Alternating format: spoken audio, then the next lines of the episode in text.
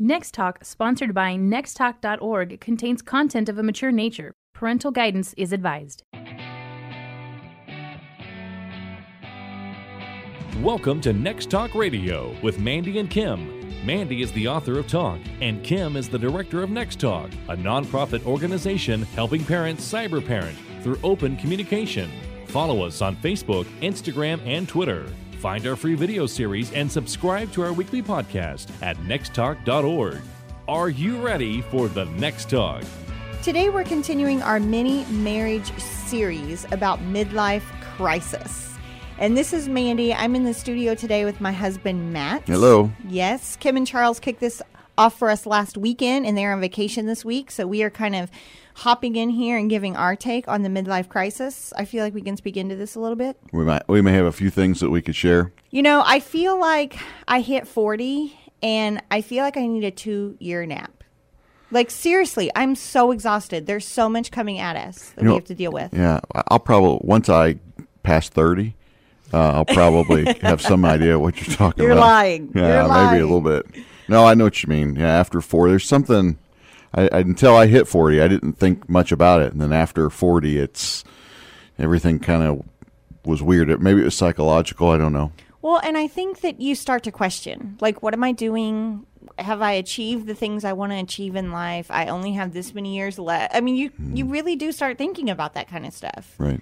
Um, and then you add on top of that, you know, the demands of your career and parenting and money and financial stuff. I mean, it's a lot. Mm-hmm. Yeah, it is.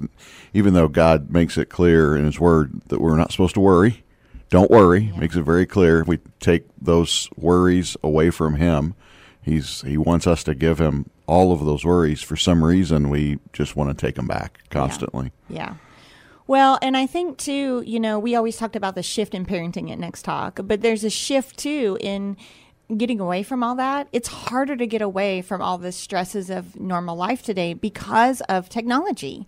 I mean, there's no way to deny it. And I, I've seen it with you and your job. You know, it is, you are constantly on call basically, and you don't really have a job where you're on call, but you are now because of technology. Yeah, always on, You always can- on. You can be reached at any time with demands and and that sort of thing. So we always have to take that into account. It's really hard to escape. Right. Yep. And it's you know we're we're used we live in obviously the United States, but so many developed countries are like this. But even the um, underdeveloped countries that are quickly getting access to internet and um, these new forms of communication that they're not used to, they'll be accelerated into this always on uh, type of life as well. Well, I know we joke sometimes and say we just want to go to an island where there's no Wi-Fi and where nobody can contact us. I mean, when you know when you're when it's all spiraling and you're feeling i- so out of control, like you don't have control of anything, you kind of just want to turn it all off. Um, and I think sometimes that's what happens with midlife crisis. And, you know, when I think of midlife crisis, I think of somebody doing something crazy, you know, like leaving their family and, you know, having affairs and everything's changed, right? I, I I think of midlife crisis a little different. Okay. What do you think of it when you. Um, I think of midlife crisis as um, really the second mortgage on the house to buy that uh, Ferrari.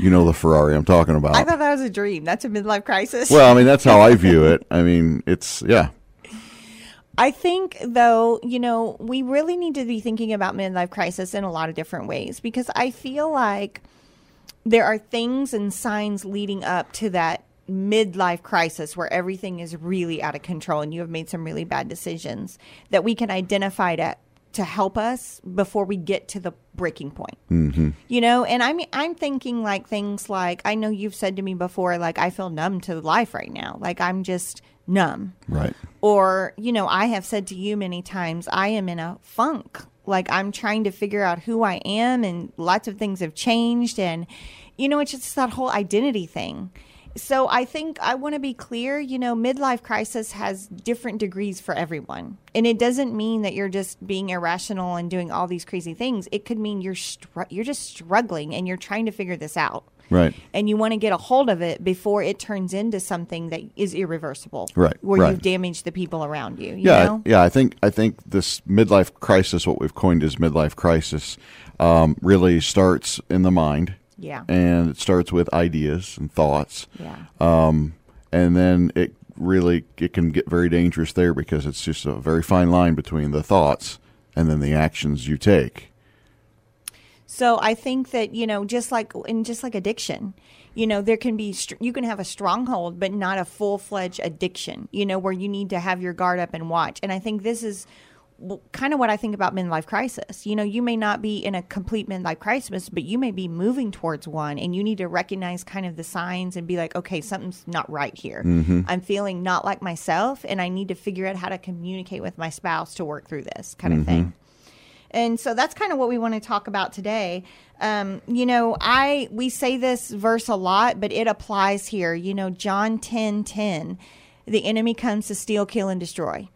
And so many times he uses things coming at us to get us going into a tailspin, and then we cannot really figure out what's going on. And then we're in this situation where some coin a midlife crisis where we're making really bad decisions Right. Right. we need to have our guard up. Um, you know, I talked to a doctor one time, and he was a local doctor here in San Antonio, and he presented at one of our events, and he, he said something that has stuck with me. And as we have been in the 40s, I have seen this play out in our own marriage. And he said, I see a lot of divorces in with people in their 40s. And I was like, "Well, tell me tell me why you're seeing that. Tell me why you're thinking you're seeing that." And he said to me, you've got women who are going through premenopausal hormonal changes in their body, right? And at the same time, typically, you have teenagers going through menstrual cycles and hormonal changes as well. And at the same time, you've got dad over here and husband normally at one of the high, highest stress times of his career, right? Mm-hmm. He's he's moved up the ladder a little bit. He's got more responsibility, but there's still he still has aspirations to go farther, kind of thing.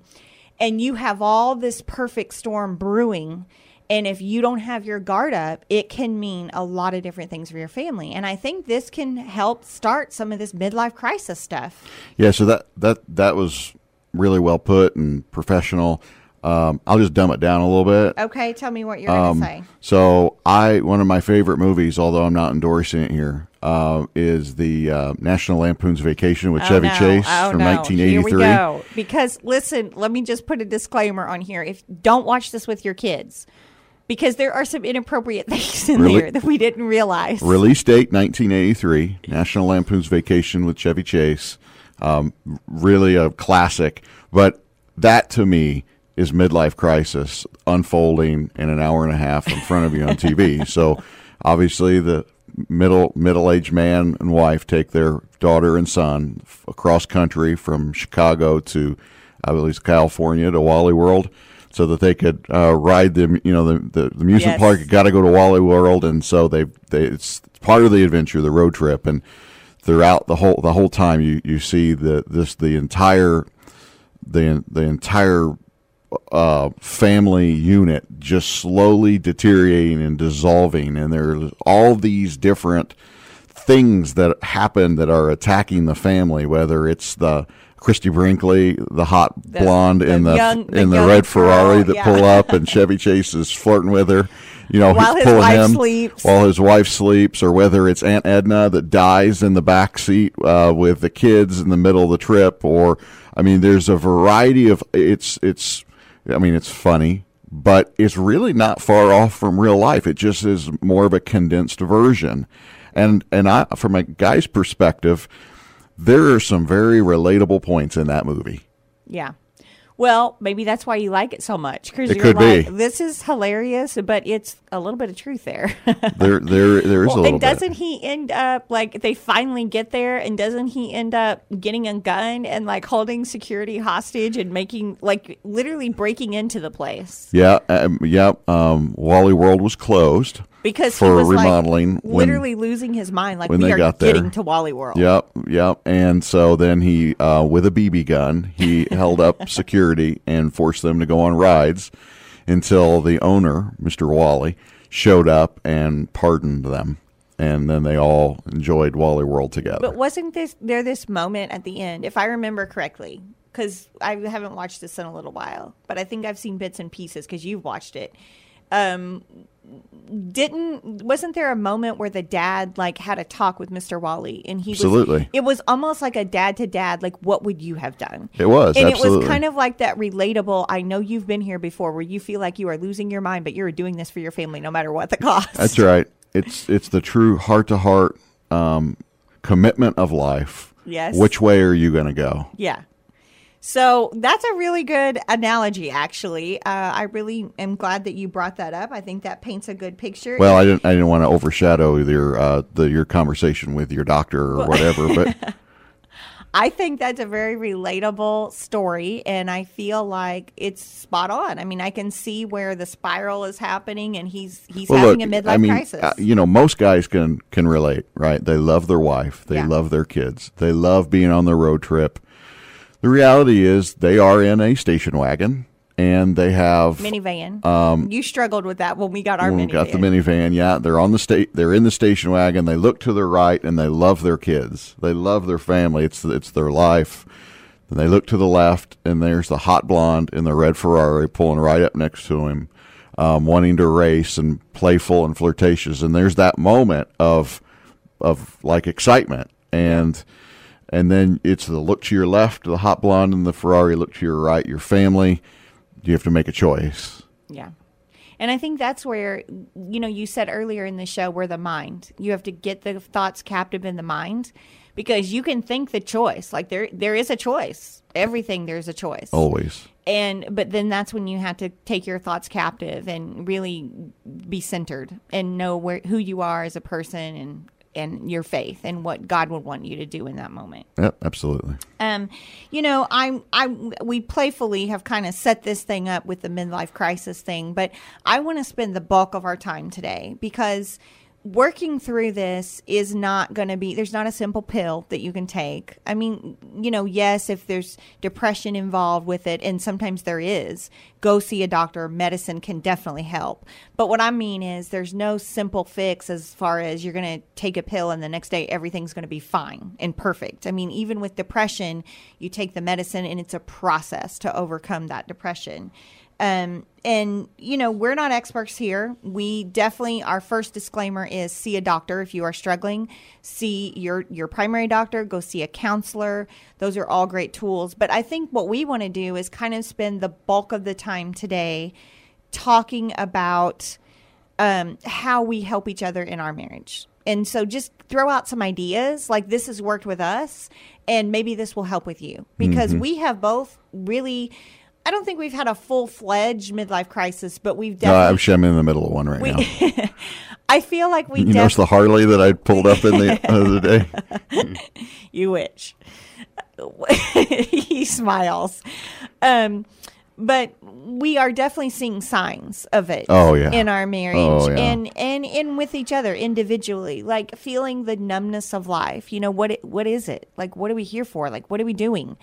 It, it is what we're doing really matters. You know, asking those really profound questions. Like, I only have a little bit of life left here. We need to get figure this out, Yeah. kind of thing. Yeah, I, I I love Rick Warren, and he talks. Obviously, many of you know Rick Warren and his focus on purpose-driven life, and you know what is your purpose, right? And so, if your purpose is a work, so for me, uh, I get really pulled into work a lot, and um, but that's not my purpose, and so I have to remind myself, and I think this this really helps me in our marriage whenever you help me like or when you remind me without nagging um, that my, what my purpose is. Yeah. Because honestly, I'm very um, I'm very single focused, Yeah, and um, I the first challenge for me is to lose balance. yeah, So when you help me um, in a in a way that I can hear, not you know not you know the dripping faucet or the Chinese water torture kind of way. Yeah. But a way that I actually hear, and you just help me remember. Okay, get balanced, get centered. That helps me. Well, to that point too, I feel like when when there are times when I see you making a big impact on our kids, and to you it's no big deal. Like you've taken them to dinner or you've had a conversation with them, you know, a 5-minute conversation. You don't think it's a big deal. You think it's just you being dad. But if I see the impacts of something and sometimes I'll tell you, "Man, this conversation that you had with them really sparked amazing thoughts and now we're talking about it." that I think that helps you realize too, okay, I have a bigger purpose than just, you know, providing for my family financially and my the stress of my job. Yeah, those are that's a great example. Um, and for example, just being able to um, to do that consistently is really valuable. You're closing the loop. Um, that for many things I have no idea that you know I have any kind of input or feedback into. If you're just now tuning in, this is Next Talk Radio at 2 p.m. on AM 630, The Word. Next Talk Radio is listener supported. Everything we do at our nonprofit to keep kids safe online is accomplished through your donations. To support our organization, go to nexttalk.org and click on Give. Um, we're in the studio today. I have my husband Matt. This is Mandy. Kim and Charles are off this week. They did a um, show last week on midlife crisis, and we are continuing that. Wanted to kind of talk a little bit more about that and what it looks like in our family.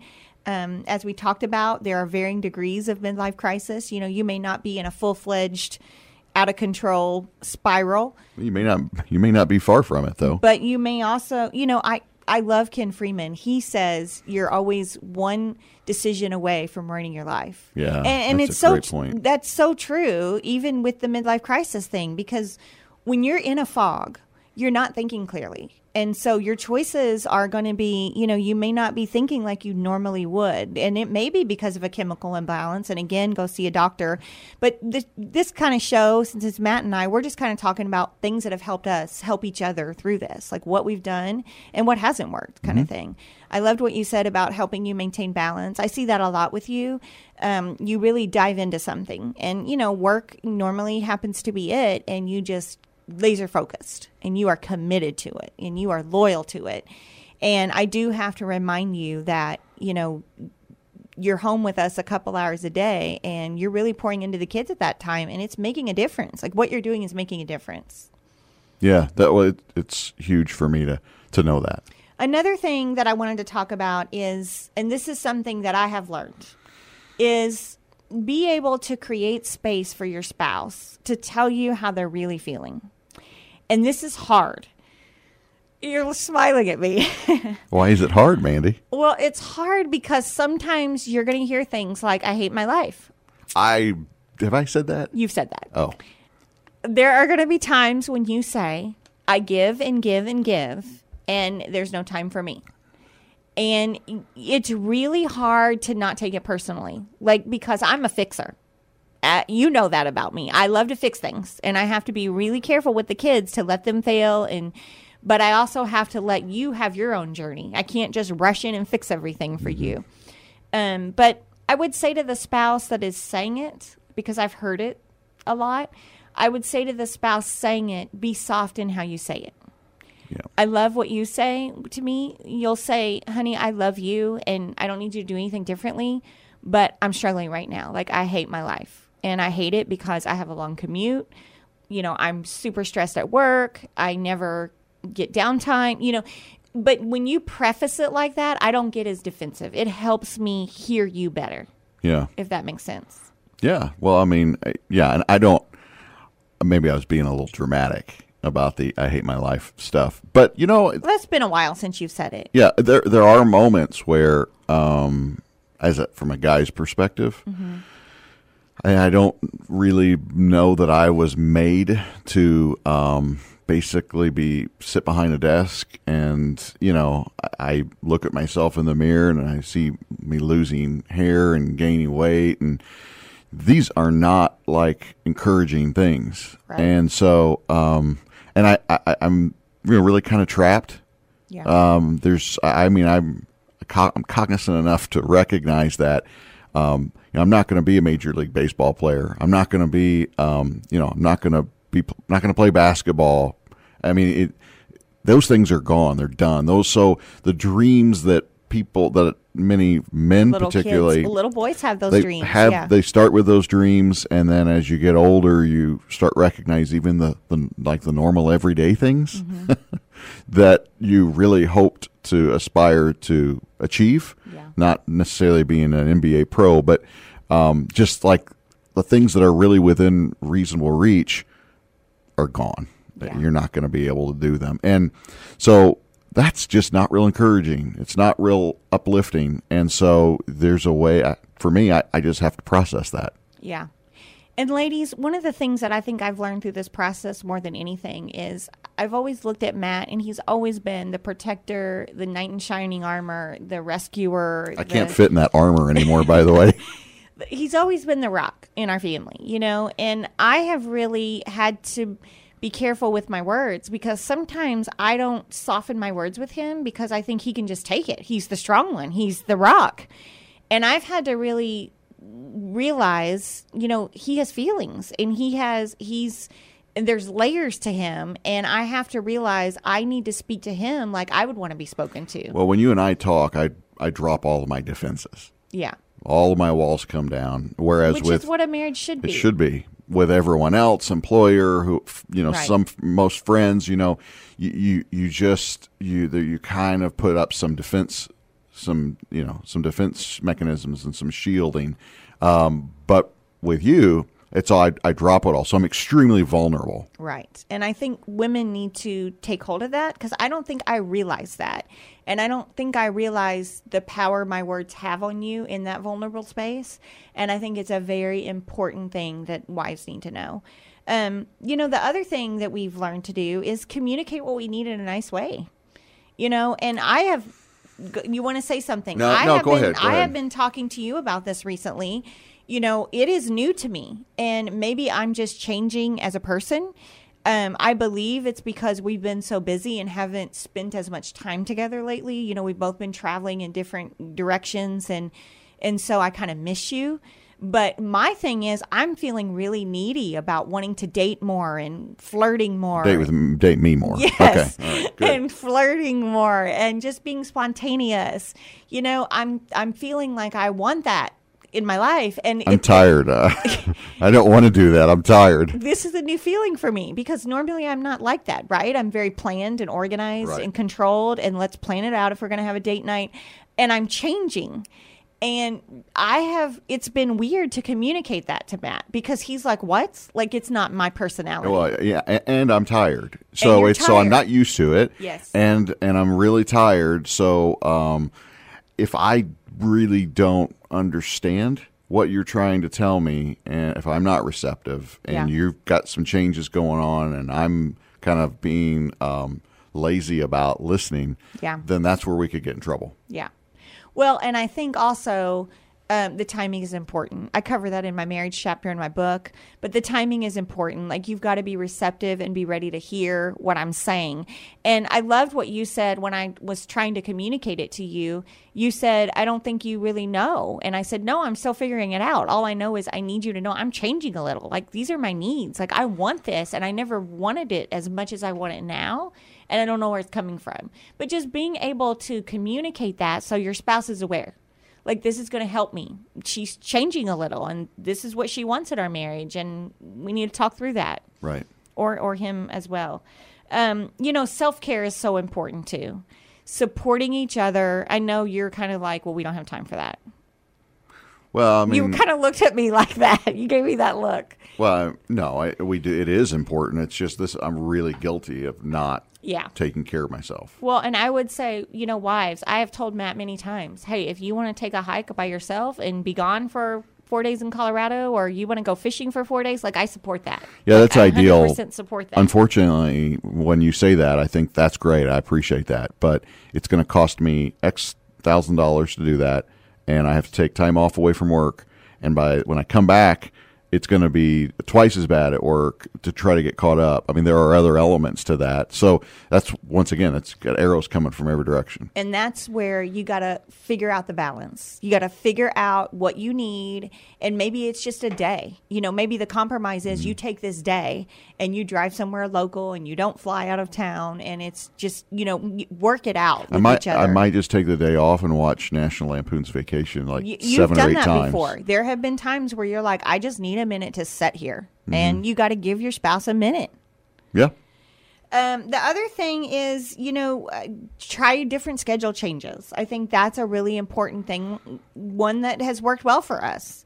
You know, like we try different things with working out, like a different schedule or a diet change is always good. And getting together on that, being a team, trying to figure out like what helps you have more energy through the day. I think the key to all this in my mind is receptivity. We have to be receptive to what's going on in each other's life. Not just dull, not not just really in a fog. We we have to fight to be receptive. We can't be living on autopilot. Right. be receptive to each other, continue to talk. And again, these are just a few things that have helped us in our marriage, but we hope it gets you talking in your marriage.